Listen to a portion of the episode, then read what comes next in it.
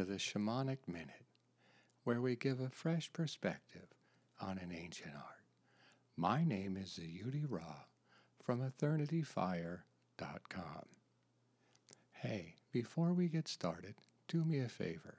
Wherever you listen to your podcast, press the like, subscribe, and notification bell.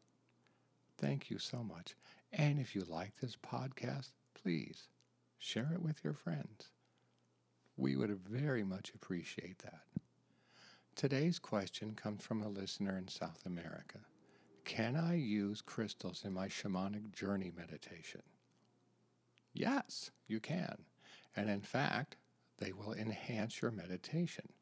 Now, you don't need to have crystals. Let me put it that way. You don't need to have crystals.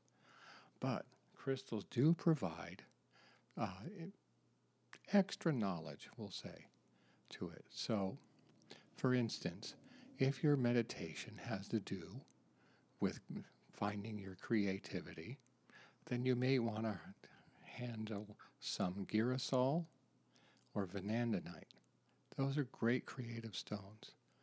And then you just hold them, and uh, for these, and creativity belongs to your sacral chakra. Put them on your sacral chakra if you lay down and meditate, or hold them there if you sit up.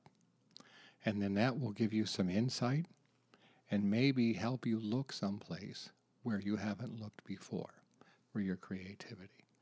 If your heart is broken, we recommend you get green calcite, hold it on your heart, and meditate and ask your guides to help you with your heart.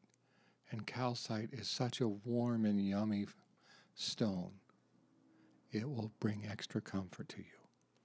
So, yes, crystals are very important in meditation and very much used. And then there's other things that you can do with them, which is more advanced, but I'll let you know a bit, a little bit about it.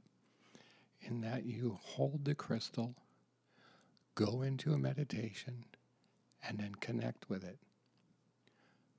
Speak to it. Let it speak to you.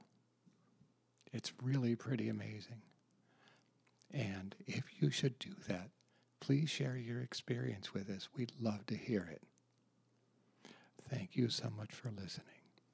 My name is Ziyudi Rah from EternityFire.com, and you've been listening to the Shamanic Minute. Namaste.